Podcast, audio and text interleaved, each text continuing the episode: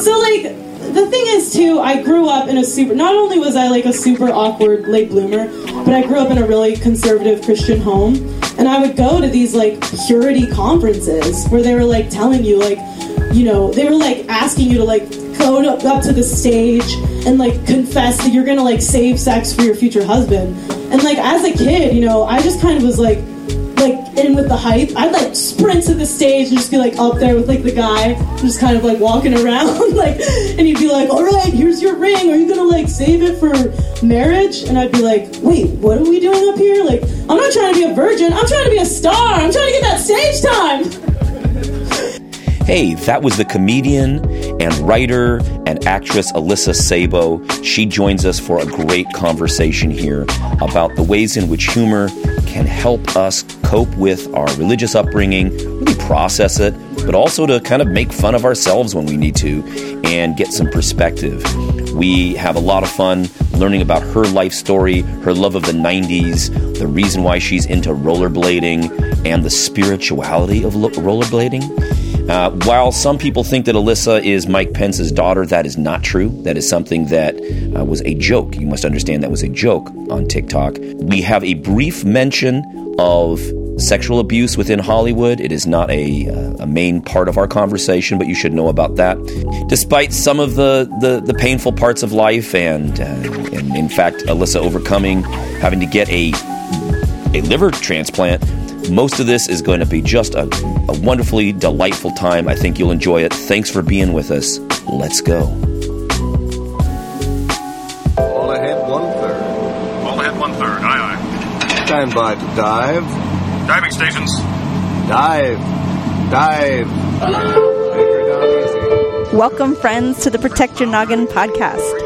We offer lessons in outfoxing religious wolves.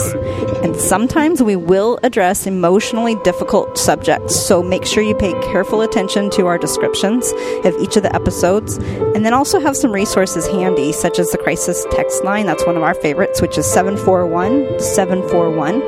That's 741 741. Now, just take a deep breath because we're not afraid to go deep. But don't worry, because we'll also have some fun along the way. Our plan is to help us all resurface with insights and tools to help heal ourselves and our communities. So come along, because we got this. Three zero. All ahead full.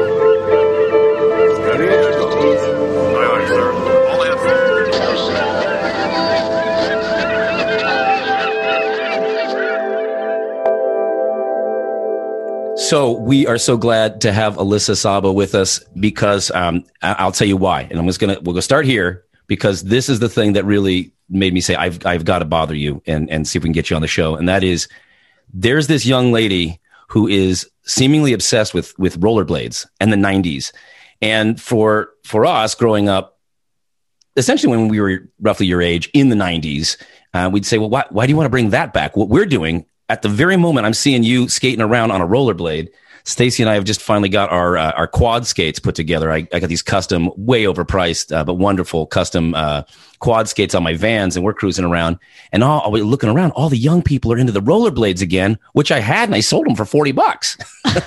So basically, we're, we're yeah, we're what Wow. ten or fifteen years probably older doing the quads rather than the rollerblades. I think, right? Yeah, so Interesting. And you have a podcast which is i i don't even know how you would have come up with this with this concept but your podcast is you're a 16 year old 90s girl that likes rollerblades. You've got let's just start what is up with the 90s and rollerblades? So let's yeah, start there. wow, what a great! I love like nobody ever really asks me like why, you know, because and, it- and it really is like we just I go think with I, it I know I come across as a very like goofy, like that's kind of my persona. But yeah when I if I'm really gonna talk to you guys about like why rollerblades and why the 90s, like the reasoning is kind of like a little more spiritual in a way. And you know, for me, I moved to California about seven years ago. And I think like when I moved out here, you know, I was from a really small town. And what what state were you coming from Pennsylvania, Western Okay, PA, yeah. so just outside of Pittsburgh. So I think like when I moved out here, you know, and I was pursuing like acting and all this stuff, I started to lose myself and I, I didn't really know you know I was, I was getting a lot of opinions and i felt like everybody was saying something and i was like what what's going on you know and i feel like i had and i still i think growing up really like evangelical and the way that i am like dramatic i made everything into kind of like a big theatrics so i mm. remember i like i had a dream one night that i was like rollerblading at the beach and then that morning I woke up and I was like, I've got to get out of here. I've got to get a pair of rollerblades. And this was, you know, like seven years ago. And so I did. I went to the beach. I bought rollerblades. I remember I went to like, I don't know, Sports Authority. I think when it was That's like, how you do it. Yeah. yeah. And I just was like, let's go. And then honestly, it was like, wow, that became my like escape in a way. And that became a really like a safe haven for me. And I think, you know, I think it too was a thing where I was like, I live in Southern California. Like, why am I not doing cool stuff? You know, I was just kind of like working a lot and mm-hmm. doing my whatever comedy and just losing sight of like the reality of like what like life and having fun. So Well, that's that's so ex- kind of like where the rollerblades come from. Yeah, well, and it's so expensive to be here, so it's like you might as well take advantage of you know what free there part. is. Yeah, yeah, totally. And then I think like as far as like the 90s go, um I mean I think a lot of millennials are really obsessed with like any decade that isn't right now just because Why not? Yeah. yeah and so i think i'm a i really really love i've like been through some kind of like um you know i've been through some stuff and had some like health issues and i think it's funny that like after some of these more serious like traumatic things i found myself like really just like wanting to listen to like especially 80s music was like where i first kind of started. I remember that was a way that i connected with my mom um and i was like what you know like well what was the 80s all about? You know and, and i remember kind of we would talk and then we were listening to different songs.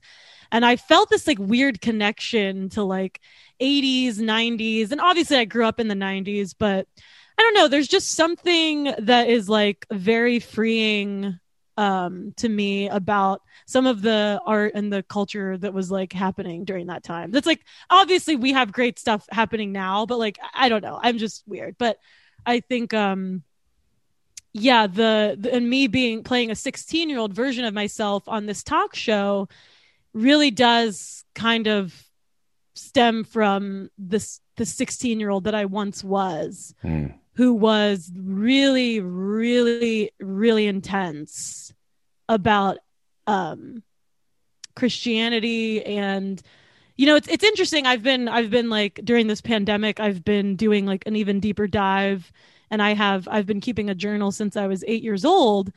And so i have all these journals that are really intense. And i think like you know i've always found them to be funny and we laugh at them. But the more kind of i'm you know just like alone in my apartment and kind of like really sifting through these i'm starting to kind of uncover some really really kind of like culty stuff that I didn't Mhm. necessarily know was there. But so yeah, this is kind of that's how I cope is doing comedy and characters. And so playing a 16 year old version of myself who's just very heightened, very obsessed with people's salvation. I was so constantly, I was consumed by it because, you know, as a young girl, I'm eight years old and I'm told, do you know where you're going to go when you die? You're either Oh, going to yeah. go to heaven or hell. Do you know? And I'm eight and I'm like, oh my gosh. Okay, so you know, and the people that I trust are telling me this is true. So when that information landed in my brain, I was like, why would I do anything else other than tell every single person I know about Yes. this? right. Yes. But that's if what, you, you didn't, know- you'd be a moral person. Absolutely. Uh, And I was obsessed with being a good kid. And I, you know, I think also it was like, I think a lot of other things, you know, maybe it was a way for me. I latched on to that because I didn't necessarily know who I was yet, you know, and so I really, I really latched on hard to that. Now, And that became my personality. so you were when you were 16 though, you weren't in the 90s where you were you're no, I wasn't. because that's where we were. So that's what's yeah, kind of interesting is yeah, yeah, is like- that it's That's what's so of- funny about it. It's like, wait a minute. reliving our time. You're doing you a pretty good of- impersonation right. Yeah. of us. Right, is right. what it is, right? Like, I know who this is, but it's it's I us, think, and it's I think putting it in time the 90s is like a way to kind of like add to the surrealism yes, Mhm. to it. I think that's like what you know- delightful. yeah, it's So absurd. like silly and absurd. I think that's like what we were going for. Before we go too far from it, though, I, I, I am interested in the in the kind of connection with your mom because Mm-hmm. Because in some ways, I, I think that's a common thing when we everybody kind of has a retro time in, in high school, and for us, it's you know my my folks trying to recover what it was. Why were they hippies in the '60s, and then they became you know people that lived in cookie cutter homes in Orange County? Like, why did they mm. give up on this other thing that seemed so romantic and interesting? And then the other thing you probably you know for the '90s, I tell my students this all the time. You can't know how much like everybody says, oh, it was so hard when I was growing up. The 90s were not hard. Okay. The 90s was, uh, you know, I, I missed the first 15 minutes of, uh, a full house and, you know, my mom, you know, moved to a new job in, in you know, Ventura County or something, you know, um, yeah. the, the Cold War, Cold War was over. So we're not worried really about nuclear annihilation. There was a, there was a kind of an exuberance. Maybe it was a little cheesy just because we didn't have a lot to And there was the right? Gulf War. Yeah, but it was It like wasn't as bad as what some of it was. we weren't we weren't facing our own existential threat. The economy was going well, but the big problem for us was um, every if you were a Christian, you of course had to be a Democrat. I mean, you had to be a Republican. Oh, so yeah. the only thing that was hard was we were having all of this kind of Republican style um, prosperity. You know, things were going well economically, but the dude who was running it was this, you know, Bill Clinton. You know, this very, Right. you know, though he's a Baptist, I suppose, so that kind of counts. Oh yeah, Arkansas. What- But yeah. but how's your relation? You, you you know, in case your mom listens, you can you can lie to Yeah, us. no, no, But how's your love- relationship with your mom? Oh my! I mean, I love my mom. I think she's always been like my rock in a way, and and honestly, like you know, I I. I I've I've always had a, a lot of anxiety, and that's something that I think growing up on where I'm the East Coast, and just like in that time frame, we didn't necessarily know about like mental health stuff. So I just Mm. remember like being a kid who was just like really anxious, you know, and then also just kind of like I remember being like, I can't breathe, you know, and like and my mom would just like be there and and she would always like make it better. But she was, you know, she was busy. She had like she was Mm. doing stuff. She was work. She had to work. We couldn't like afford for her to not work. Mm. Um so but I think like my relationship with my mom is definitely very um solid. I think she's like one of those, you know, now I'm in therapy and I think about kind of people in my life that have like uh created like a secure attachment for me to know that like you're loved and this is the kind of love you deserve. So that was definitely my mom. Um but you know, we fought and we had our share of you know, who doesn't? Stuff, you know. but yeah, but I think it was like especially um yeah, I don't know. It it is I'm always like I've always been really intrigued by like what was life like for you and and my mom's dad was a pastor. So what kind of mom- pastor? I, I need to know your Baptist. pedigree here. Okay, Southern Baptist. in yeah. Pennsylvania. No, so they were they lived in Memphis. Aha. Yeah, so my mom, so I have that that's my and that and that's even as a young girl I remember going to Memphis and seeing my grandpa preach and he was really intense and and, and you know, I would see kind of like people flooding to the altar to hmm. Have this experience with God and you know and be friends with him. So I think like for me you know I saw that and I was like wow that's powerful. And also I think I've always you know didn't know it at the time but wanted to be on a stage. And so you know I think um and this is kind of now I'm just getting into like my testimony and stuff. But Yeah, yeah, I think when I was like go uh, the first time I went to a church camp I went to um I was 12 and we went to Liberty University. It was called Go Tell Camp, Go Tell Ministries with, you know, Rick Gage. I, rem- I remember everything about it like it was yesterday. And that was, I think that experience for me was when things really started to um, shift. And I think, you know, that was when I start like, you know, Thursday night, they're giving that altar call that's like, have you accepted Jesus into your heart? You know, I was like, yeah, check. And okay, did you rededicate? You're like, yeah, I rededicate my life every day to him. Okay, now the third call is, do you want to go into full time ministry? Come up on this stage, and if you feel God, God's calling you to full time ministry, and I, of course, I was like, yeah, of Stage? course. Did you say stage? stage? Yeah, so I ran, I ran up, and I'm just like, Yeah. I remember being 12, and I was a really little kid. I looked like I was eight. You know, I uh, was a late bloomer. I just remember standing up there next to the pastor and all these other random teens that had no idea what they were doing up there but i was just so like obsessed with the emotion of it all i was really really really really caught up in that and I felt it was beautiful. You know, I felt I belonged for the first Mm. time. Mm. Yeah. I uh now your is your mom still is your mom still back in uh, Pennsylvania? Yes. Yeah. Does she worry about you in I mean does, did you come out on your own? I Eight years did. ago- 8 years ago? I did. I came out on my own. I um my story is like so weird. I was like I was um I went to school. I went to a really super Christian college, uh Grove City, and it was like I was on the track. I was going to be a Spanish teacher. I had a boyfriend who was going to marry me as soon as we graduated. Like that was my path, you know, and I was really pumped about that. I wanted to do I wanted to do mission work, you know, and I loved speaking Spanish, so I was like, okay, I'll, you know, I'll probably start an orphanage in Costa Rica or something. Costa Rica's the word- classic. It's not too late. I mean Costa Rica is the place. And that's yeah. that's where we fell in That's where love we started on a dating. mission Yeah. Really? Yeah, we fell in love on a Oh Yeah. my mission god! I literally, I when I went to Costa Rica senior year of high school, I think that's I fell in love with Costa Rica, and I, you know, I just fell in love with like uh, just being anywhere other than my small little hometown. Monkeys Yeah, on the Costa beach, Rica, oh coconuts on God. the beach, Iguanas. iguanas on the beach. The Amazing. water's Warm- 80 degrees. Yeah, warm water. It was amazing. It's not too late for us. I know. Let, us start that orphanage. yeah, yeah, yeah, yeah. yeah. Uh, so Um, you came, so you came out here though, but how did, so how, that was good. So keep yeah going. so so yeah so i was like i was on this path i you know it was very much like the christian girl path you know my college boyfriend he was the first guy i ever held his hand.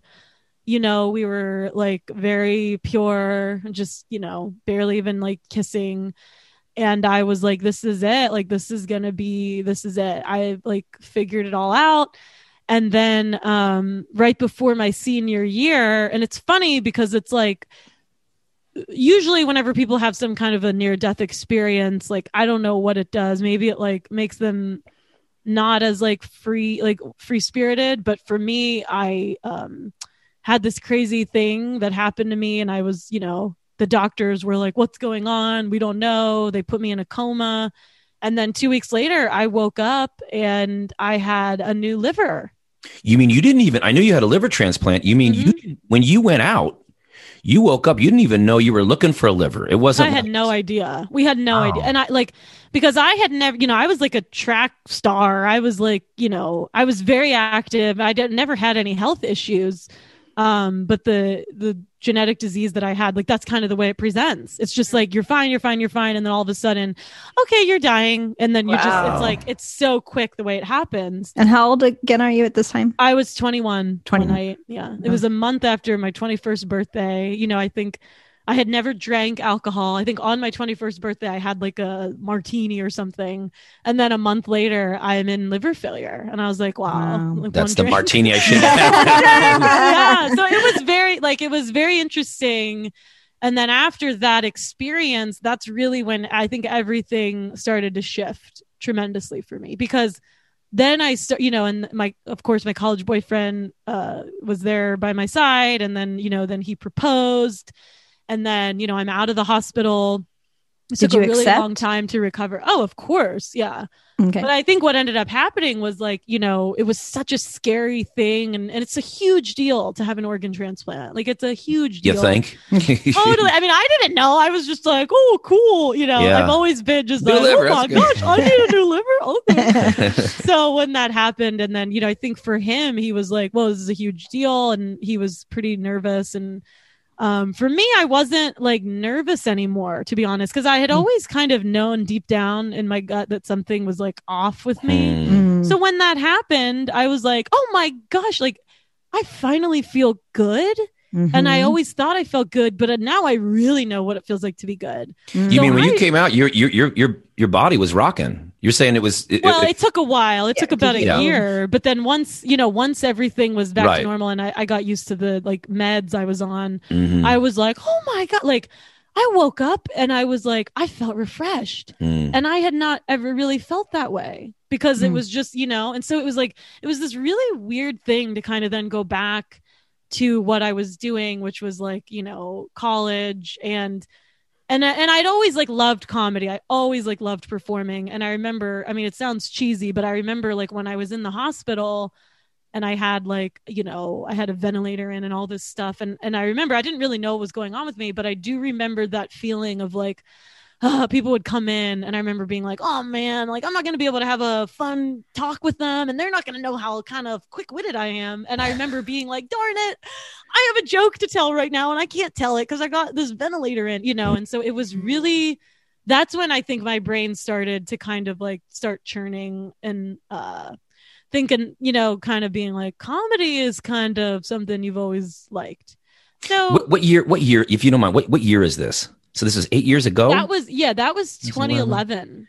So this is a time, and this is a time when comedy itself, I was starting to see comedy as the new place for prophecy, not in some heavy-handed way, but to, in, in, in, in even the way that you could say that it's kind of frivolous and fun, your podcast and the persona and all that. But there is a way in which, to me, I started to I started to realize as a professor in the in the 2000s that where it really was at, it was both entertaining and enjoyable. There was a nice like, kind of renaissance of of Oh, uh, comedy. You're talking about truth, like truth coming out. truth was co- like the through- place if you wanted yeah. if, if you wanted somebody to really help to deal with the world in the 2000s and 2010s like it was it was comedy Yeah. um but who were you who were you digging at the time like oh, I mean, well. I think like for me at the time, I don't necessarily think I thought I was thinking that my comedy would be truth speaking.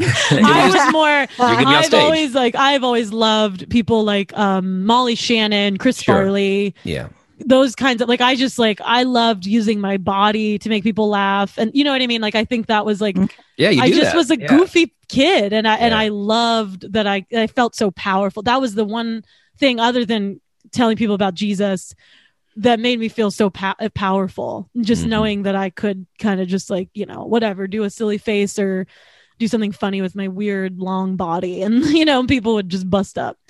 So, and that, I think too comedy was always even as a young girl, it was always how I coped. So I think it was just it's interesting that like the most traumatic thing in my life happens to me and then I do feel that like comedy kind of you know what I mean? It was like it was just like natural that it was so yeah so my my college boyfriend you know we didn't end up going through with the wedding. I mean I bought a dress my bridesmaids all had dresses and it was you know I was like this is it. I'm going to get married and be able to well this is one of those sex with my podcasts where I'm, fa- I'm fascinated with my own podcast now. This is like i'm really excited about this. I'm i'm, Yeah. I'm, I'm in the suspense situation but how So what happened? so what happened right? So, you don't yeah, so basically i think i started once i like um once we were kind of planning the wedding and everything i was like man you know he seems really nervous about this. Like we had a date set. Oh yeah. And i was like oh man i'm so pumped. Because like you know re- like i'm pumped to be alive i am just so happy to be alive i cannot wait to live i am so happy you know and like that's just like Yeah. how the trauma affected me it made me feel free as a bird and i was like you know we figured out what was wrong with me and now it's time to live it's like a And new he- lease on life. yeah, of course. And he, uh, f- I can't imagine what it must have been like for him to watch that happen to me because I didn't. Ex- I didn't experience it the way that my family and friends saw it. I never saw myself in a coma. right I never saw how like scary and orange I was. I never, you know what I mean? Like I Right. didn't have to have the doctors come into Right. the room and say her brain is swollen. She's probably going to be brain dead. We hope she's not. I didn't experience any of that. I was in Yeah. the coma and I mm-hmm. was just like it's a good way I to had write my it out own coma dreams happening, but you know what I mean? Like, Do you? so yeah. he got really scared, and I think he wanted, you know, he wanted, he wanted to have a longer engagement and to be responsible, which I don't blame him. Like, I think at, at the end Yeah. of the day, he was doing the right thing. I was just like, I have to be go to Hollywood, like you know. Then I started kind of, I don't know what happened. were you I- talking hollywood before this kind No, of fell apart no. no no, No, I had met. I remember it's so funny because, like, whenever I do think back on this story, and I, you know, I think I would call myself like a spiritual, like agnostic now. But in these moments, I'm like God or whatever. Something was just like kind of orchestrating. It's hard to not, you know, but like, um, to get me to where I am. But um, there was this couple I had met. And they, you know, the church I was, I was actually on a trip. I was in Dallas when all this happened to me too. I wasn't even in my hometown and I was working like I was doing an internship with this uh, ministry there in Dallas, and so the church that I was like working with, you know, all the people at that church were coming to the hospital, giving us food, helping us, whatever, being like awesome truly what I think the body of Christ like looks like. We saw it when I was on that trip and got sick. But then yeah, so I met this couple and they're awesome. And I remember like becoming friends with them after. And the woman the wife you know she was she talked about like um knowing an agent. You know she's like oh i know an agent. And I was like what? Like she was like you're so funny liz. You know like you you know, like and i was always doing like silly videos and i was like you know you know an agent you know a hollywood or what you know like i didn't know what she was talking about but so she had known this woman who was in um like a scout like a talent scout in like houston and so I remember just like logging that away in my brain. And then I think what ended up happening was like once my fiance and I finally kind of like ended things, you know, I remember calling her and being like, can I have that s- agent's number? You know, like I had Right, no idea. I was just like, I had never even done like a musical. I wasn't really like doing that kind of stuff. I was just, but yeah, I think after, um, I think after all of that, I, I really did wanted to. I just wanted to escape. I didn't want to be where everybody knew because everybody like knew my story. They're like, "Wow, she had a liver transplant, and then she got engaged, and then she broke it off." Like, I wanted to go somewhere where nobody knew me, and I wanted to be able to share in my own time. Like, I, you know, it was just, it was Mhm. weird. It was like a weird thing to kind of like. Do, do you Yeah. spend do you spend some time on those rollerblades at uh, at uh, Venice Beach? Oh yeah, that's that where I always go. That's You're cruising around. If you ever have you ever seen? There's a, a mural. A friend of ours, um, Heather Davis, commissioned the mural where there's the Jesus on skates. It's on. It's the Lutheran Church. Oh wow. Stacey was mentioning the other day that you that that was it on the last podcast that that she, that she was talking about Lutherans not being Christians. That was pretty fun. We laughed at that because we're oh, Lutherans. yes. You know, Yeah. No. Like, yeah. I, heard, I was listening. Lutheran? Oh I my was God. listening. Yes. we didn't start so- out that way. We were Well, like and it- Lutherans. and it's Oh, yeah. it's hilarious that you even brought that up because it, you know back in the 90s that's when I, we were evangelicals and you know we knew people that were lutherans and and i had that same response of they So smoked. crazy. i don't know if they're actually beer. christians you know i don't how- think that yeah, really That's how I felt. know? I was like, and I remember just like losing sleep over my Catholic friends. I mean, don't even, you know, I was Yeah. like, oh no, they don't get it. Like, right they're wasting oh their time So, and so now you guys are, you would consider you're Lutheran? we're definitely lutheran right now yeah you know, I mean, that said, that said to your own story, it was like for us, we felt like we we kept from our from the earliest days when we met at church, we kept saying, ah, we figured it out now. We got away from that culty behavior. now we've arrived. Now I'm at the church that believes in grace. And then you go, Right. wait a minute, but there's some other weird things here. And then we get away from that. And we'd feel so good. And I find myself at 46 years old going, I'm still in culty beha- behavior land you know like i mean i, I and it and it's and it started to really now oversharing myself but it's like I, no. I i feel like i'm supposed to be a professor of this stuff i'm a i'm a historian of ideas i'm supposed to be you know following like you know what what the what the real deal is and i i find that these things are really hard to untangle um, I've been really interested in uh, kind of following the uh, some of the commentary on this from um, you know who Father John Misty is. Yeah. Yeah, he, Isn't he a, that's like a musician. Yeah, yeah, yeah. He um like- he was in the yeah. Fleet Foxes. He grew up he grew up in you know Christian home. His parents won't listen to his albums. Wow. but he was- He he was on Twitter for a little while, and he um he wouldn't uh, he didn't follow anybody except for Relevant magazine. Do you know Relevant? yeah, of course. And he um it was the only thing he followed. But he started um making fun of Relevant magazine. Just like that was what he would do. Just kind of making fun of woke evangelicals, but you know, because that was his past. And Mm. then all of a sudden, the guy who was the editor of Relevant was a huge fan of Father John Misty, Josh Tillman, and it broke his heart. Right? Can you imagine? You're like, you know, I'm, I'm into so and so, and then all of a sudden, they know what you know. They hate Concordia University or something. Like all of a sudden, Right. now my idol is is kind of pooping on me. And um, but because he was because because for the for the humor of it, in a sense, Father John Misty had because he followed relevant, then they could d- direct message him. So you got a message straight to him and said, "Would you do an interview?" And he, he came on the and was interviewed, and he was in the there was a feature ar- article in relevant on it, and but he was just talking about how you know no matter how woke you feel like you can get, this stuff is so deep in your marrow that you can't really unthink Christian. So whether you call yourself this or that, I mean, Right. you're still. It's, kind of like if so you Mm-hmm. deeply ingrained and that's the thing like i i definitely have been leaning more into kind of like parodying stuff but i'm not necessarily parodying like evangelical culture. What I'm parodying is how I took it on. You know what I mean? Like, Fair, so yep. I've been making, like, I've, I've lately been thinking even more about me as a 12, 13 year old at a sleepover and how I can't focus on what the girls are talking about when they're talking about normal stuff. Like, ooh, does Mm. that boy have a crush on you? Like, all I was doing was just like, real quick though, guys, like, does everybody know where they're gonna go and they like that's the kind of stuff like and that's the kind of stuff that i'm interested in like i'm not necessarily interested in like i don't want i'm not trying to like say that the church needs to like go away forever and that even like you know yes obviously there's a lot of like problems with it but all i can really do is like confront my experience with it and, and i and me having like friends who are you know i remember when i was like um 20 or 21 having like a friend who was so afraid to tell me that she was a lesbian because she was afraid that I was going to disown her. And so when I'm, you know, when that kind of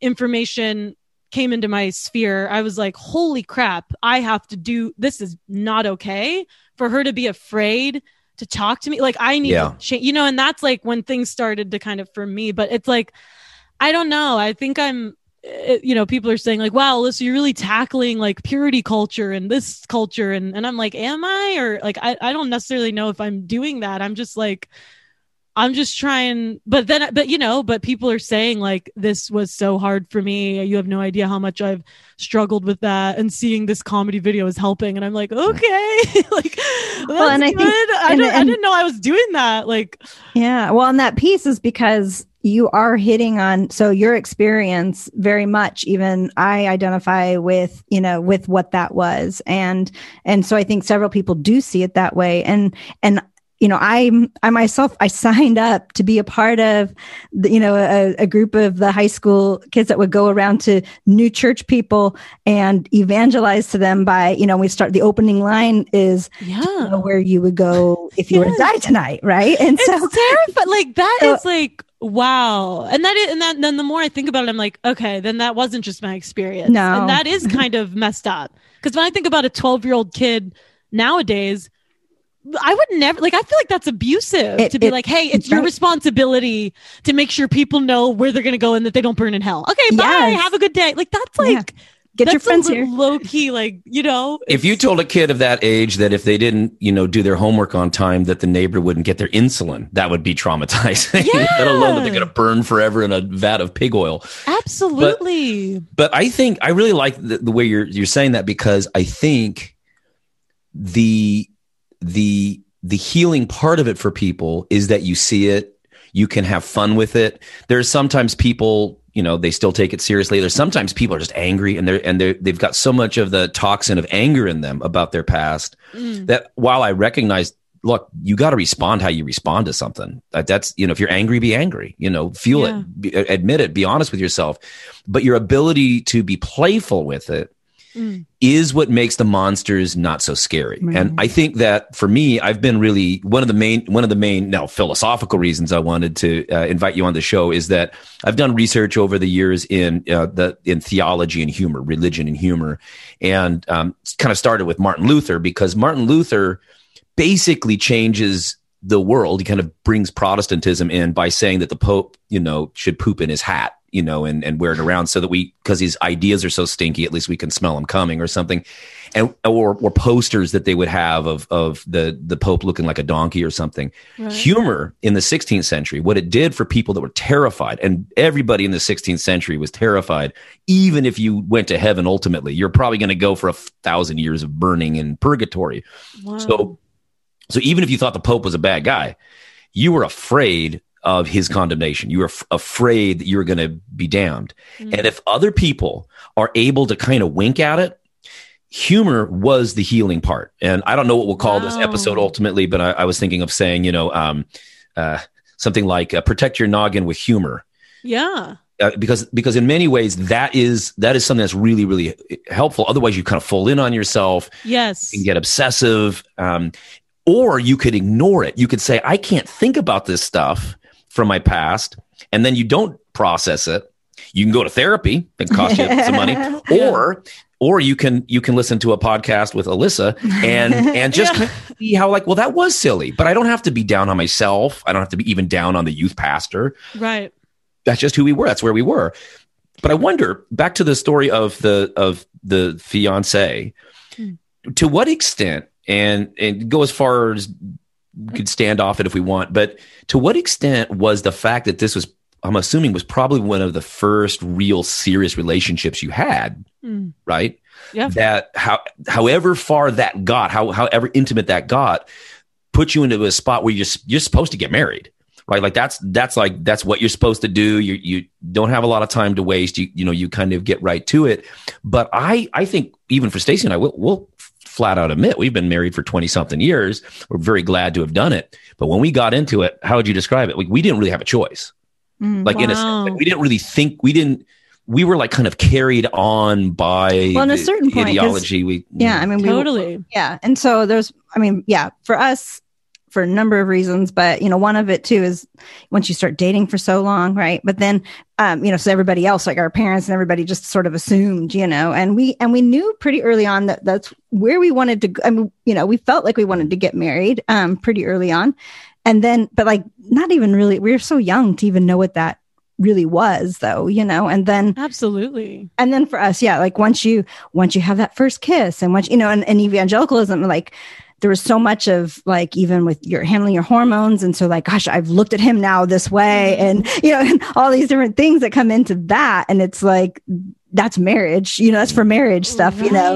Right, Um, right. i know you were saying that obviously your first kiss was from you know your fiance. So Mhm. I think we maybe even had more pressure, you know, with us in our relationship and, and even how far we let our relationship get just because Yeah. like hormones are there and Absolutely. you know we loved each other, you know? Yeah. but the nervousness, and this is this is what I was wondering with your fiance was it, the nervousness is is it possible that what was going on was he just wasn't sure was it that he wasn't sure what the heck he actually thought about his own life choices? I mean, Well, I'm sure because he was just like a kid, you know? Right. And like, and for me, I've always been a little more hippy dippy, you know, like, and, and so I was like, I'm so, in a lot of ways, like, and we don't really have a relationship, like, we don't talk, I, you know, it, and it's you've mainly, lost we've lost touch yeah and but i don't hold any i honestly like in a lot of ways like i'm thankful that he was like who he was because if i had been in charge and he would have listened to me i would have been like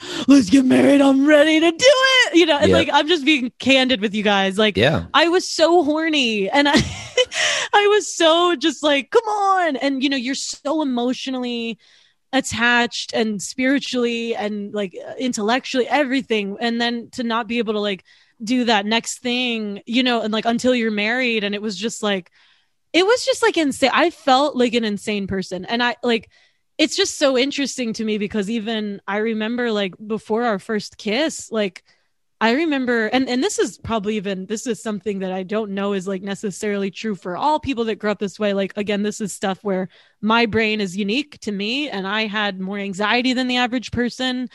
And I remember like crying and asking him to pray for, for an hour before we kissed because I was so afraid that like Mm. Satan was going to get a hold of us and that he would Mm. take us under into the flesh and the fleshly desires and all that stuff. And I would, you know, and he was more just kind of, I think he had kissed people before and he was like, uh, you know, and even like my mom, I remember telling my mom, like, yeah, like I can't kiss him. My mom's like, you should kiss him. Like, so I'm like, this is where I start to think about my brain. And it's Right. not that I'm wrong or I'm bad. It's just like, oh, wow, Alyssa, you are, you know, a unique uh, person here.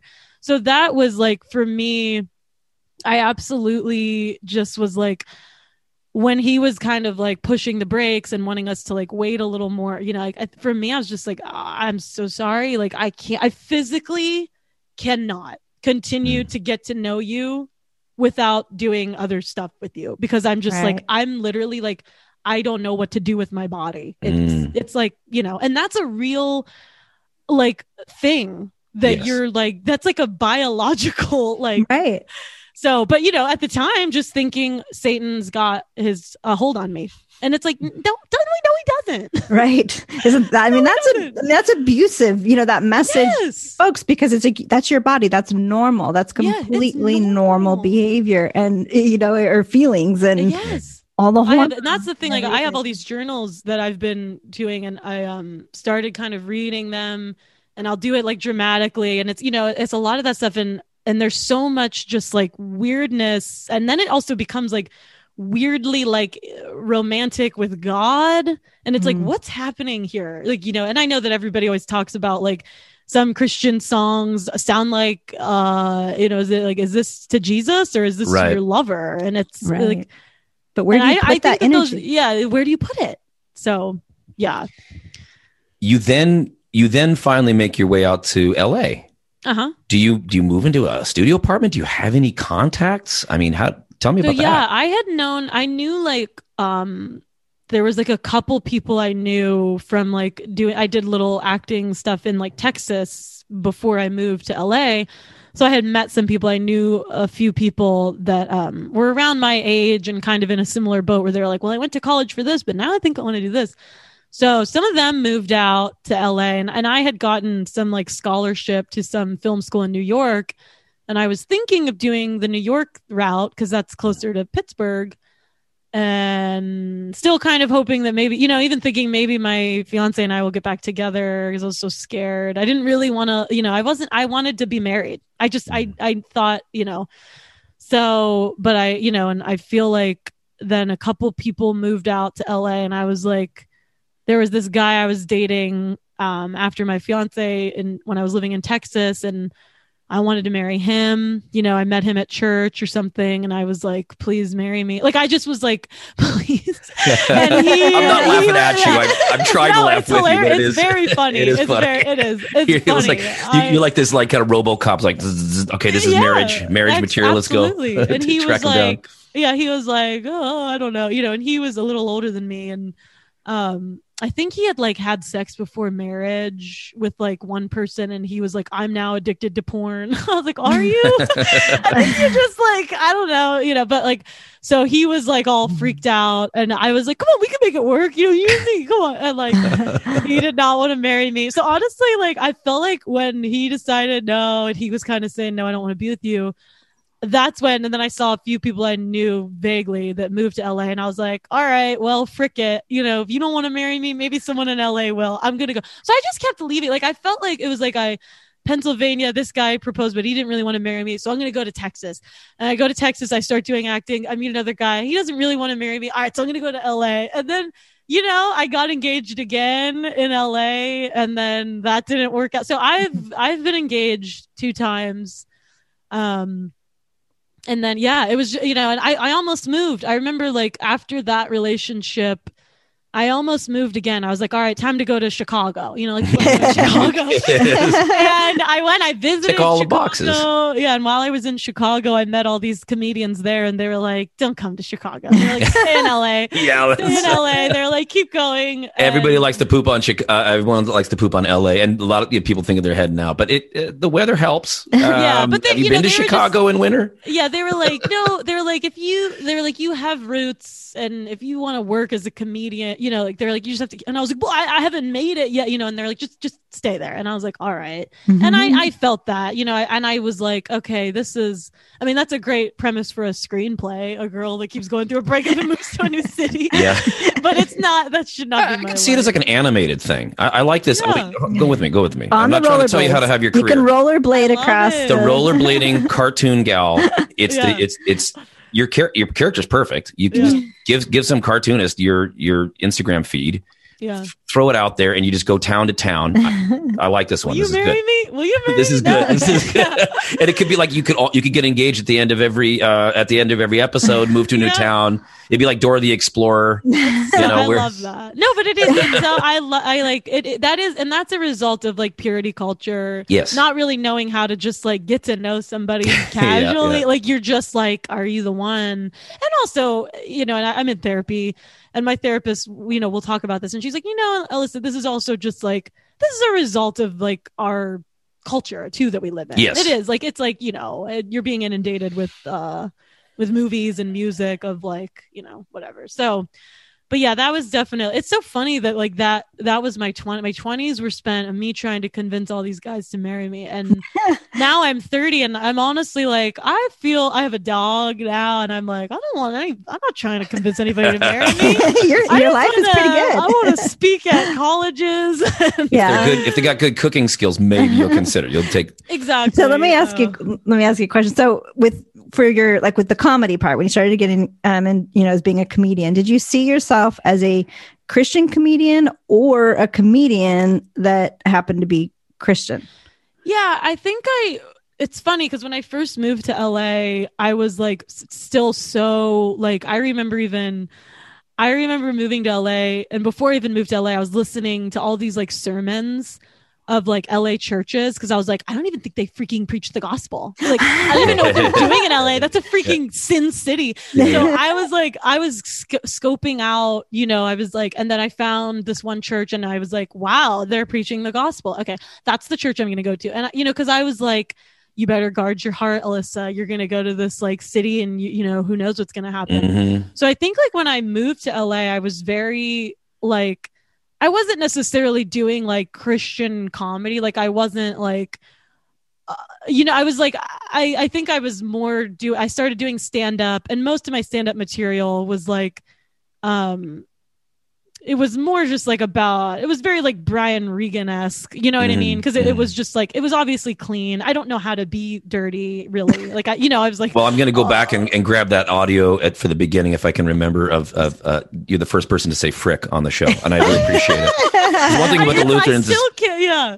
One thing You about guys- the Lutherans is even if they're a pastor on our show, I might have to find a way to get the F word out a couple times. You know, they Oh Lutherans cuss as a as a religious duty to prove, and this is no joke. The reason mm. Lutherans cuss is so that in the 16th, 17th century they wouldn't be confused with um, the Anabaptists, who were seen as a little bit too intense. Wow. So if you didn't want to get persecuted, it's kind of like being a Mormon. If you said, I'm not an effing Mormon, but you said it, right? Then everyone would say, well, of course that's true. You know, while you took a shot of whiskey, you'd say, okay. You know, Right. but you, but if you, but if people are thinking that they've got you pegged, you know, and you're like, no, no, no, I'm not a pietist or I'm not a, I'm not a, you know, one of these other holy rollers. And, and especially in America, Lutherans wanted, especially the, the German immigrants that came that started the university where we're sitting right now. I mean, the people before that, um, they came and they saw all these American Lutherans and they say, you guys just look like a generic American evangelical. And we want to make sure that never happens again. wow. So they intensified the, the Catholic look Interesting. in a way. I mean, like there's, there are some that do this, right? Where by emphasizing the, the kind of Catholic look, it distances them from Hillsong. Wow. I'm, I'm, I'm jumping eras and, and, and so Oh forth. no, I love, and I think if I were to go back to church, I would probably be more into something like an Anglican or some kind of like Lutheran. Yeah, stick with the stick with don't the uh, you can come visit. We we we go to Yeah. church. We go to church in L.A., but it we have we it's Oh, Zoom. yeah. It's been Zoom. Oh, yeah, So yeah. uh, well, um, our church is great, but just so you know, you can't just walk into any old German Lutheran church and be Right. received with kindness and joy. They're, they're very much of a grumpy crowd sometimes. Yeah, I, yeah, and I, whole- I, It's like going to some dysfunctional family Christmas. Like you, you can do it. I would be. I'm sure I would be triggered. And even that's the thing. Like I probably I do swear. I'm not like, but when I'm perform and like I, I guess it's like even just you know talking to you guys. I'm like, well, I, I want them to still think I'm a really good person. You know, it's like weird. and it's like I can say the f word, but I can't. Like I don't know. But I it think doesn't. it's just it's not. It's not. It's not natural for you. it's not as natural for me but i think when i'm with my friends and i'm just like goofing off like it is a little more natural but i think whenever i'm like not that i'm being myself but i'm there's also a part of me that's like i want to put out a good podcast you know Yeah, yeah, yeah, yeah. and so i don't know it's just natural for me to say frick and also maybe i'm because i'm kind of getting back in touch with i'm telling you my story of like Yes, yes. You're putting when she yourself first in moved that. to LA yes. and like this, you know, I was. I, I, was am not making fun of Frick. I'm saying that No, you can make fun of me. love I'm not offended it. by anything. but no, basically, yeah. So I think when I first, I I will be honest, I definitely would not have ever called myself like I'm a Christian comedian because I didn't want to just do like Christian comedy. You know what I Right. mean? And I remember like, uh, even I remember there was like this one uh, in college. Gungor, they like came and spoke at our college, and I know now they're very like I don't know what they are if they're even Christian, but I remember he was giving this like message and he was like a song can't be christian because a song can't ask jesus into their heart i I was like, what the hell? Like, Oh, that's funny. is he talking about? But like, I feel like that's kind of, I'm like, I, yes, it is very much like, I am like that is like very deeply ingrained into me. There is still stuff like I'll still I watched Left Behind with my friend as like we were kind of making fun of it, you know, but like the most recent one, no, I watched the one with Kirk Cameron. Kirk Cameron. Like, yes, as a- that sounds just, that like, sounds like something you your character at least would do. Yeah, yeah, yeah. I used to like. I was like, oh my gosh, I love Kirk Cameron. But like, Yeah, I yeah. remember watching it with him. We recently watched it, and he grew up very like atheist, and he would be laughing at stuff, and I'd be like, ah, yeah, like. But then there was like a part of me that was like, oh, that's not true, right? uh, like, I'm not gonna, uh, w- you know what I mean? Like, and there's Mhm. still this part of me that's like, that still is like uh, in it. You know what I mean? And I don't know if I'll ever be able to fully get out of it, and I don't know if I want to. Right. But And I don't what know. Yeah. Father John Misty was saying, sort of, it's, Yeah. it's so ingrained in you. well, it's right? your it's so there's in your there's two, DNA. the way our kids think of it. Like our kids are on the, the- part of our journey with our podcast here was like our our youngest went on strike. He's just, it's not just that I don't want to go. Like I can't associate with some of these things and Yeah. and um, be friends with my friends. And and it's like you're living in a different world where to say I identify as a Christian person on campus is to say I don't like you being in this country and I don't like your sexual life and I don't think that that you're you know so like it's it's more than just something that you're ad- adapting right you decide i'm going to become a zen buddhist everyone's like ah, that's fine have at it you know Yeah. but it doesn't come with all of this other kind of the cultural warfare. packaging, the culture. Yes, one hundred percent. But yeah, I- so I that's one hundred percent what happened for me. I think like literally, the more I lived in LA and m- met different people and and then also I think a big part of my unraveling was even just like trying to connect to other Christians in LA at least and be and like having a wall and just being like what is happening? Like I cannot relate to anything you're talking about. Like it felt Mhm. like all of the Christians that I was meeting I felt like there was this like level of just like disconnect. And I was like what's happening? Like am I what is, it, is it me? Is it them? What because I have like great friends that are Christians that I can connect to and stuff, but it was there was just something happening, and so I think like slowly over time, I just was like, huh, you know, like uh, I don't want to go Bible study tonight. I want to go to this comedy show, or you know what I mean. And then so so did you know, yeah. at some point did you kind of ghost church is that how you did it or was there like a dramatic moment or something where you said yeah I think like I think I mean a lot of when I think whenever the 2016 election happened and then I kind of was like starting to realize that all these like Christians were saying like God sent this man to be present I was like, huh? Did he? I don't think he did. Like yeah, and I think like that's whenever like you you know you're saying your uh your son was having yeah We- I think yeah. that's like sort of something that happened for me, and I I kind of was just like, and I had had some other really weird experiences with like um, at the church I was going to, uh, had some k- kind of weird,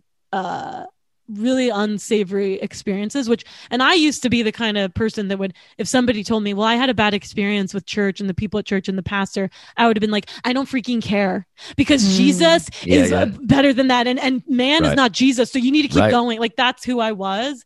But then whenever it started to happen to me and I started to feel unsafe and I started to feel really scared and Yep. really like having real kind of like shame spirals at church, that's when um yeah, I was like and then, you know, and then just like you said, you know, kind of being like I don't want people to like be afraid to confide in me about Yep. something they're experiencing because I claim to be this. So I think I just kind of it was like this slow unraveling and I remember, you know, being on a hike and being like this is this is church and this is okay, you know, and like um yeah. But I don't know. Yeah, that's a funny. I guess I'm like, yeah, did I ghost God? did I ghost church? Yeah, maybe a little bit. Yeah. the reason I like the the ghosting language is it's very rare in America. People, you know, there's some people that say I had this moment. It's almost like a testimony of like when I became an atheist or something, right? You know, it's No, like yeah. this is that this that that moment, and um, part of it is if you if you ghost church, everybody's kind of cool with that in a weird way, right? You're like, no, you should go to church all the time, but you know, Uncle Bill, eh, he hasn't been to church since '95, but you know, he you know he when he dies, everyone's kind of gonna Right. pretend that he's in heaven, right? Like that's that's the way we can do that. He never he never like really forsook it, but to but to make some kind of move where you actually are kind of identifying yourself as not that is that's a whole different story, right? Yeah. And that's emotionally just it's just it just it's hard because of how much it was part of uh, you know your, your upbringing, not yours or, or anybody's. Mm. Now, to the to the question of Hollywood, though, there's a different side of this. Um, I am a failed child actor. I was, um, oh, I almost was Zach Morris. That was Uh-huh, that was like the by the. Almost- wow. and then and then when I saw the show, I said, "Well, this is great because this is a crap show. This won't last. like they'll cancel this." Oh no. And then it kept going, and then I'm like, "Oh gosh, I missed a missed out a big one." And then and then I'm like, "Well, they're going to have to stop it because they're going to graduate from high school and it's over." And then there was the college years, and you know, Wow. I But didn't, I he- didn't really. He would not be able to be a, a, a college professor. I used to I'm like no, I'm really good friends with like my one of my best friends. He's like a 70 year old man, but he was a writer on Saved by the Bell. Okay. And he's like it's so funny because I I mean I love everything 90s and Saved by, Yeah. but like so I feel like that's so I'm sure he like if he had to say he would have been like I would have cast you. Yeah, that's what I did. well, well, the thing though is that so what? Then when I got out of it, what I I told myself, and therefore I told people that the reason I kind of left the whole scene, and partly is true, is that um, I had made a decision not to do because I I around this time when I it was like in the eighties, um, I you know, doing commercials and stuff. I uh, I said to the to my agent and everything. I now that I'm a Christian, I'm not going to do anything related to sex or to demons. Um, I think that was it. And and demons, but those are the coolest things. I, I got like I got like four callbacks into the original It.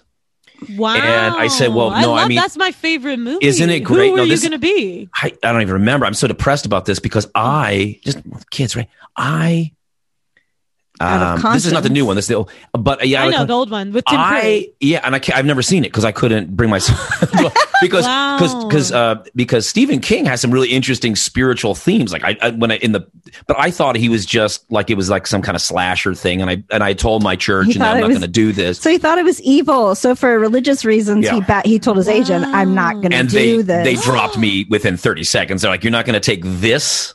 Well, then we're not going to spend time sending your headshots out, young man. And that was that. But that's not really what happened. You know what really happened to me? What really happened was I thought, well, I'm not too worried about the gays, but it seems like they're very comfortable letting it be known that they're attracted to me. But I'm in eighth grade. And I didn't really put two and two together, but I think part of what I was doing, if I was really honest with myself, is I realized that it was it was it wasn't church for me. It was it was Hollywood for me as a uh, you can't tell now, but I was a relatively attractive eighth grade young man, and um and uh, but I I was also uh, you know for for all my like kind of I like being on stage too, but I was also kind of shy in terms of interpersonal stuff, and so I never really understood what these cues were. And the reason I'm asking, the reason I'm bringing this up isn't to talk about myself; it's to say that I sat on benches next to people that are dead now, people that have been raped by producers, by direct. I mean, the, the young men that were on the casting couch next to me that they, they did go in and they made it. And in many ways, Jesus saved me from River Phoenix's fate, from Wow. from the, uh, the you know, Corys. the Corys. I was always hanging out with the, the, the Corys, and the Corys Wow. didn't didn't turn out well for them, right? So like I fail. I'm a failed child actor, and that's like the best thing that I can be thankful oh for. No, I mean absolutely. Like I can't even the stuff that goes on, and and that's the whole. I think like because I kind of decided to start pursuing comedy when I was like older and like right?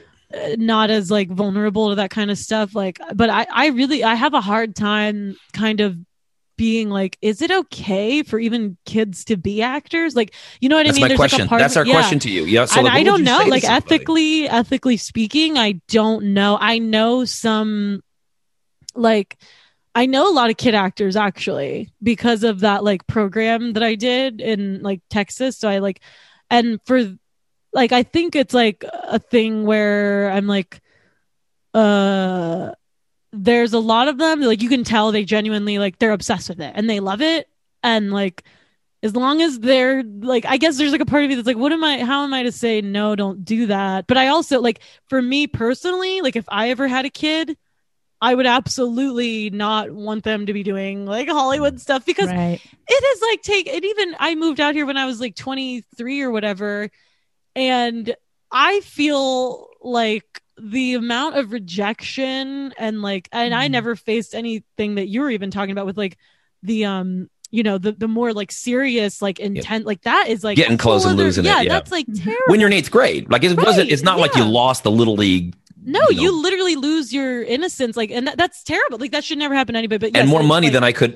More money than I could ever but I- imagine. I- you know, it's like it's Yeah. so interesting because then it's like you know i don't know but it's it's a weird and then you get into like where does my identity lie? What does my value lie in? And i think like for me that's something that is like an ongoing thing i'm trying to figure out. And it's it's so so hard to not get so down on yourself when you know like you get you know you get a call back the callback of a lifetime and then you're like oh i'm so cl-, and then you don't get and it's like it's such a weird it's just a very it's i would Mhm. say for anybody that's like thinking about going into this industry to understand the emotional and mental and physical toll that it will literally take on your everything. Like it's it's Yeah. like uh, in a lot of ways like this has like destroyed me you know what i mean? But it's Mhm. also like not but i i don't know. It's it's a very like i i'm always i think i i guess i sound like i'm rambling because it it's very it's very sad. It's like a very sad life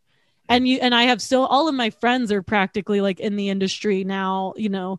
And like we all just have the same conversations of like hey good morning. You know what i mean? Like, and you're just it's like Yeah. I, I don't know. I, I love the show full house and i remember there was an episode where you know joey uncle joey character was like pursuing comedy and he was just like a lot of the episodes about is like uncle joey being like i give up. I, i'm never gonna make it. And then right. Um one time he said like you know this industry it is a series of no's sprinkled in with the occasional yes Yeah. and when i like saw that obviously it's like a full house episode i was like whoa I'll take one. I'll That's take, what that's for me.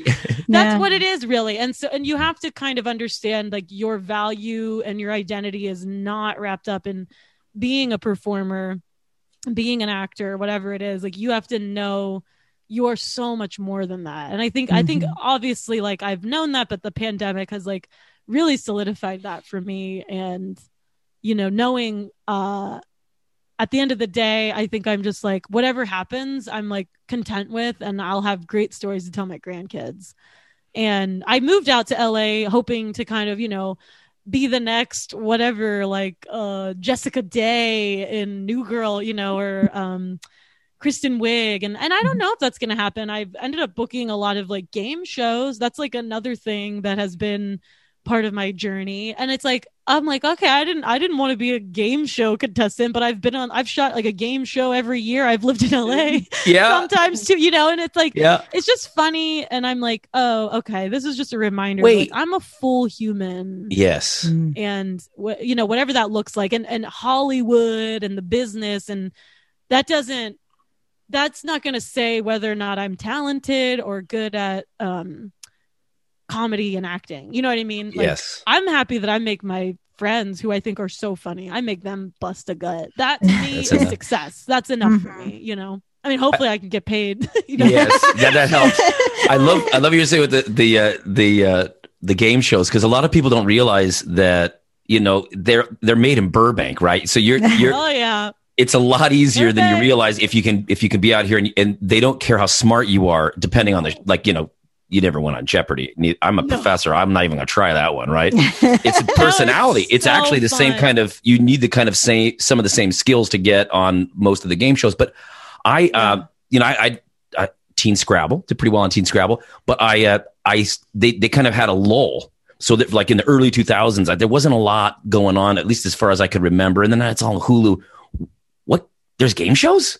What Yeah. what game shows were you on? I, I don't even know. I mean, I besides know um, I've been on a bunch Survivor or it's something. like a whole it's become this like other world for me and i'm like i like it, it also is one of those things where i think about young alyssa uh, you know like in school just like i've always been so full of life and so jovial and just like over the top because i just wanted somebody to pay attention to me Right. but i've had a lot i've always had a lot of energy and it's so funny because i remember just you know people being like oh she's so annoying and it was funny that like the the minute the the first game show I ever did where I like won big. You know, I remember just being like, wow, like if little Alyssa could see now that she like this is where she's like fully embraced and accepted on this game show stage. Well, give me the title. What are the titles they of the game shows? Cookie Girls. So I don't even know- I- well, I couldn't- obviously I couldn't did name a game show. Right. Okay, I, I, don't did know. Price is Right. That's still going. Um, that's still going, and that one was like that one is different. They don't like cast for that one. You're just in that the one, audience. you just show up, yeah, and Yeah. then they pick you if you're psycho. And then um, I've done, I did Match Game, which is like That's still know, going. They brought it back. They brought so it I back. Match Game. Then there's You know, I just don't did- watch the right TV. I'm, I, we don't even have cable, Cable, anymore, yeah. so we don't know. It's No, yeah. Well, did you? I was on um Floor is Lava, which was on Netflix. what? So I did that one. I'm gonna check that then- out. I did Floor is Lava. Is that like a Flora's like a like a ninja American? Like what is that? It's a little bit, yeah. It's like it's like in that vein, and it was that one was really fun. They set up like a little, you know, you just had to like, they literally set up like a scene where it's like that childhood game where you play, you jump on the furniture, the the floor is lava. Mm. I need to Uh, afford. I'm, I'm speaking in, in Japan this summer, but I can't afford to bring the family, which we always want. So I'm gonna now note to self. Yes, and I'm get gonna on the start- game show. It's so it's such a fun world, and it's like it's so like you know it's one of those things where the more game shows I did, then and it, it's just like with the acting world, the way that like you know then casting directors know you and they bring you on for other stuff like that was kind of I what see. happened to me with the game show world and i and so i was like I had oh, no okay, idea. this might be this might be it for me you know and uh, i don't know I mean, maybe yeah professionally maybe now i want to kind of go into game shows like behind the scenes because i love i love game Oh. shows and so That's a thing. that i've been looking into you know obviously once covid is over i still like i want to perform i want to you know be a and you do touring you do a little writing. Is that do, something yeah. you're digging? yeah I mean, that's always a nice thing, especially. But now, what's like with your with your friends right now? With you know, we're we're in deep now, a year in in with COVID. COVID. How, Mhm. what's the what's the vibe? I mean, at first we thought it was like definitely the end, and we we were stocking up on garbanzo beans, and then everyone's Right. kind of chilling, and then we're like, wait a minute, this is serious. And what's the what's the vibe in terms of career wise? A lot of a lot of comedians have blasted out of town, i think um, um, moving to Tennessee and like- Texas. Yeah, most of my friends are kind of like.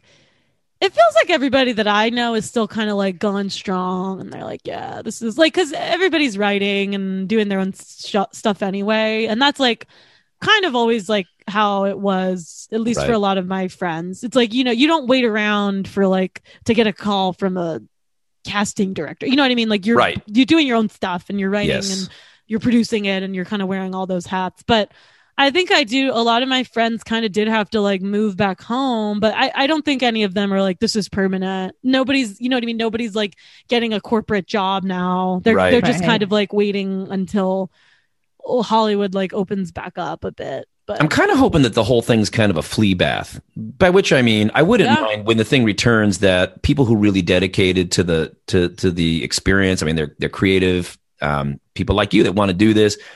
Maybe if we can afford to live in California for maybe eight, you know, twenty percent less than before. Maybe you know, totally. Joe Rogan can leave and fucking Trussell can leave, but um, Joe, maybe he could the do next- his podcast anywhere. he can go anywhere. Right. But I But mean, he- and I know you know but there is something about a scene there's something about a place where you where you have other people where you're kind of you know you're riffing off stuff that other folks are doing and i, I there's still something that i love about california i'm, I'm Oh, glad you're in it you know it's a good I miss. I mean, I totally like. I think that's something. Now I feel a little more like. I, I mean, I used to be before the pandemic. I was performing.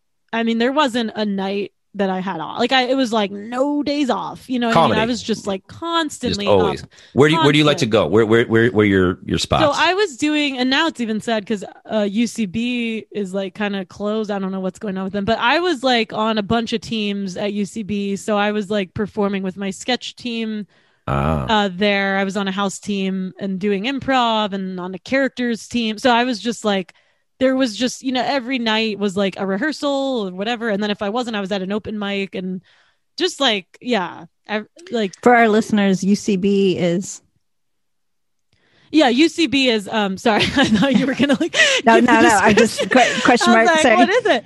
Uh, it's the Upright Citizens Brigade, and yeah, UCB is like where there's like a lot of improv and sketch, and it's similar with like Groundlings is another place I was performing and like doing stuff there, and that's for there it's like you know you have the stand-up world which is just like very depressed kind of like Yeah, and yeah. then you have like the Mhm. improv and sketch world which is like a little it's like i would say the improv and sketch world is th- there's a lot of like ex-evangelicals that i've met through that because it, it does attract kind of like a camp counselor like we're Yeah. gonna do some improv okay yeah Mhm. Right. I never thought of that. That Yeah. makes a lot of sense. That's starting to starting to click. Oh yeah, so many of my friends. They, yeah, and, and then the, like the improv and sketch world comes becomes a bit of like a church in a way. Yes, yes, and and that people know each other.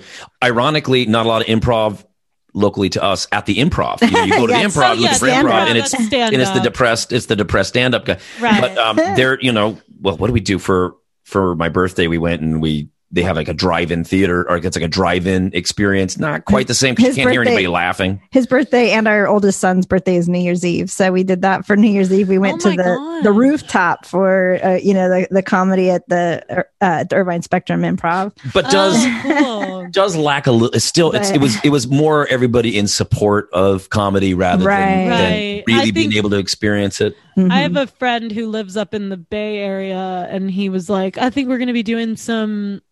Like you know outdoor shows you want to come up and i'm just so desperate for like any kind of stage time and i'm like yeah yeah yeah i do but then like the more even just hearing you guys talk about this i have this like pit in my stomach and i'm like oh no i don't mean- think i, I think yeah. i would bomb i think i would bomb because i'm you so wouldn't bomb. You wouldn't bomb, but you would feel like you were bombing. That's what I worried about Yes. with performers because it's like you just Yeah. every once in a while people honk their horn. So like it was really good, then you hear like, eh, eh, eh. Oh, but otherwise God. you don't know what people are just they're just well, staring even at you. I doing, I've been doing Zoom shows. May, I haven't been doing them as much lately, you know. But like at the beginning of quarantine, I was doing them more, and and those. Oh my god, I just like it's terrible because it's like I live for like the live experience. Like Yes. there is nothing quite like being Yes. on a stage, and I'm I'm obsessed with the audience. Like the audience to me is like number one. I would forsake my entire act if the audience was not on board and I would do I would you know what I mean like that's how Yes. I mm-hmm. kind of treat mm-hmm. it like I'm Yeah. maybe I'm a little more old school in that way I know other comedians that would be like no you just keep doing your set Yeah. like mm-hmm. fuck them you know Yeah. oh I said it that was like a natural way to Thank say you. that. I appreciate that. I appreciate Fuck yeah but like That's for the way me they I'm would like it. no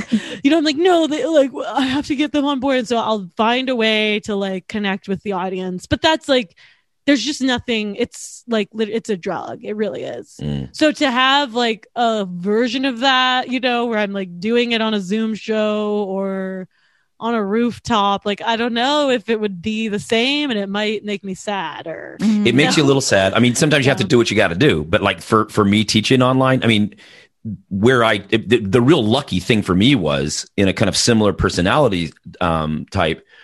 The greatest thing for me was was doing all those acting classes in in, in L.A.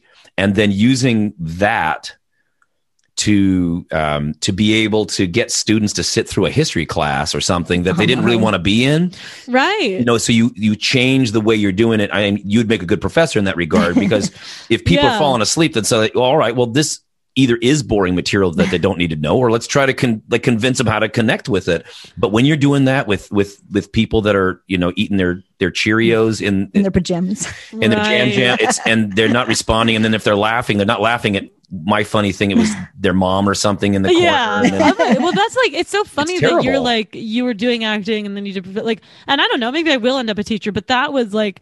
I I remember being like, I'm gonna be a teacher and I'm gonna be the funniest teacher Yes. in the school.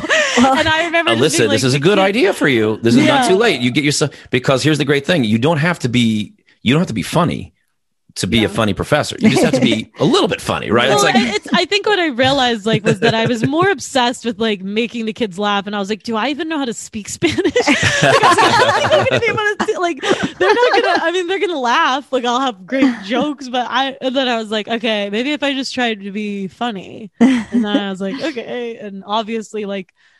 You don't ever really, you know, it's like, uh, and you know, my parents are always like worried about me, and um, it's just like it is what it is and i think i'm like it's funny my therapist is um I go to a therapist through this like nonprofit, so it's like affordable. She's kind of like in school, and that's like why I can afford it. It's like getting your hair cut from yeah, the like a beauty, like at a beauty school. Yeah, but You know how to um, work this. This is she good. wa- Yeah. yeah, she was an actor, which I don't Okay, know. Maybe she still does, but and now you know she decided to go back to school for therapy. So it's like I kind of love it though because she understands what I'm experiencing because she lived that life. You know, because it is that's like a whole like just trying to pursue acting is like it's like another little culty thing. It's like the Mhm. the way that you know we can all connect on like growing up religious and then oh and oh you were doing acting stuff and oh you you know you're a, Mhm. oh you went to you're from the East Coast like it's just another yeah but Now, when people invite invite you to some of this stuff, as you're as you're thinking about the un,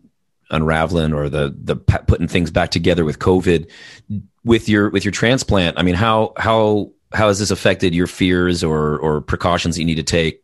Do you have a special immuno? Yeah, I have like when you get an organ transplant, you have to take um immunocompromising meds because your body would wake up and attack the organ because it's not Right. it doesn't have your DNA. So that's been my story uh ever since I got the transplant and so for the past, you know, however long I've had this, I've been like kind of scared of like Yeah. everything.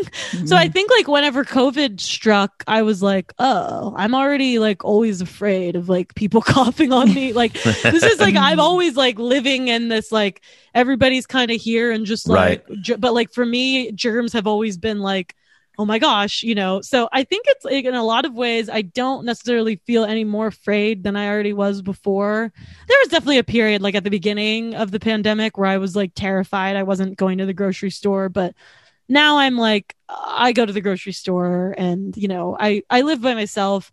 I have like a few friends that are like in my bubble. I can't you know I can't like isolate and be alone for you know 100%. that's just like not normal. But I think I have I do have like fears surrounding like flying Yeah. because even before the pandemic no matter what i would always get off a plane and just be like really sick and so Mm. yeah but i don't know It- it seems like one of those things where i'm like well i don't know i've been through so much and i've had so many different like health things happen to me that like i'm not i just yeah i'm not as like afraid as maybe i thought i would be. Mm. you know what i mean? Because i'm like well uh i'm alive. Well, and and there is there a way in which now yeah, everybody like- everybody starts to actually like almost validate what you already always have felt and that they're now acting the way that you felt all your life or I- I not all think your life but since then Yeah, that's the thing that I was actually I felt a little bit of camaraderie with Mhm. people because I was like, wow, Everybody's you in your boat now. yeah, Right. I was like, you guys feel nervous. This is how I feel all the time. And like, and, and then I started, and then I kind of was like, I, I- I was able to see everybody kind of acting the way that I do, and then I was like, oh, that's kind of silly, you know. Like, I was like, all right, you're being a little. Not that it's like, um, nobody's. I'm not saying it's like COVID isn't real. I'm just saying, you know what I mean. The way that now it's like Right. people are like, total like they can't breathe and they're you know Mhm. like like it's like well, well hold on a second like we need to let's just like you know kind of shift right And You I'm not saying you can bring need to do- perspective exactly so i think that was kind of good in some ways but also it's like there is that i i think that my health anxiety it's like um you know whenever you have like a dull ache and it's like different than just like a shooting pain but there's like some kind of like thing that's like aching and it's like um it's like not as like it's not like ow this really hurts but it's just like ugh. like that's like sort of how i've been feeling because i think every day waking up and being reminded that like i'm immunocompromised it's like that's not a fun feeling so i'm, Right. I'm Mhm. excited for that to like for Be the- over. yeah because i'm like and you know and then i have like ex-boyfriends texting me like here's a way you can get the vaccine you know and i'm like Mhm. Ugh. like and i know that they mean well but i'm just like i get it i'm different Yep. Mm. uh yeah but Well, I hope that we can get to a spot where, and then the main reason, the, really the main reason I'm talking about is because I want to get you down to to uh, to chat with our students here on campus. But you know, like I don't, I don't know. know, I would know- love to do that. Yeah. Let me on. they they know? tend to they, they wash their hands. We make them wash their hands before they, they have to Yeah. wear. But um, but but The so if people, I mean, thank you so much for being um, you know, being being with us, being vulnerable with us. You know, it's it's easy. One of the ways that you can you can process difficult things in life is through humor. One of the ways you can avoid processing it is through humor, right? You can, Right. you know, and you you you came on our show and you were chatting with us about some real stuff. I really appreciate that. Yeah. Um, but if you. people want to, um, if people want to connect up with you, follow what you're doing, and uh, and so forth, what's the best way to to follow what you're doing? Yeah, so I'm on Instagram probably too much. Uh, but you can find me there at Alyssa A L Y S S A underscore uh Sabo S A B O. And also on Twitter. It's the same on Twitter.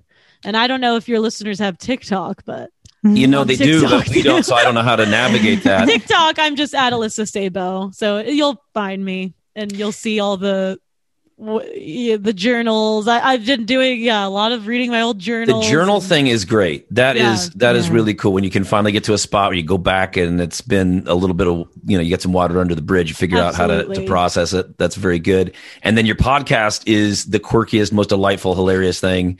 Yep. Um, but I forget the title of it. It's- oh yeah, that you can find too. That's like on. I have links to that on all my stuff, but it's All totally rad. totally, rad. That's right. That's totally rad. Yeah, yeah, yeah. yeah. And by the way, rad. as a kickback to that, I have Yes. my cactus cooler Stacey here because that was from my '90s experience Yep, with some of was this the cactus cooler here. Most So- 90s of beverages. Where'd you get that? Order that on like eBay? no, actually, it was just in the grocery store the other day. It was Ooh. at an Maybe we were at Bullhead yeah. City or something. No, I don't know. no, no, no, no. Local? That was here in Irvine. throwback. yeah, I'd lo- I'd love to come chat. I'm not, you know, I'm I'm like as long as it's outdoors or Yeah, we do everything outdoors for a Mhm. while. Oh yeah. So Cool. Outdoors, I'll do anything outdoors. So if you're a listener that's a student or you live in the Irvine area, stay in touch with what we're up to because we're going to try to get Alyssa down here uh, before the end of the semester or at least uh, sooner than later. Thank you Totally. so much. Yes, I thank totally you. dig it. You're the best. Appreciate yeah, it. thank you.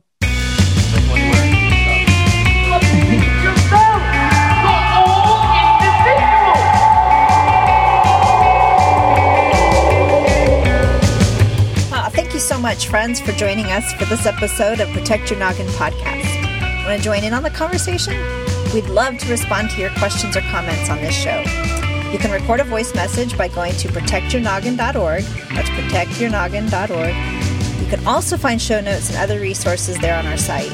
Uh, we also invite you to follow us on Twitter at the PYNP. Again, that's at the PY, N as in Nancy, P. Please rate us on Twitter and, and tell a friend if this episode was helpful to you. Until next time, we wish you peace upon peace. But he said there wasn't any leather. He said I was going out of my mind. Not going out of your mind. You're slowly and systematically being driven out of your mind. Why? Why? That's because you found this letter low too much.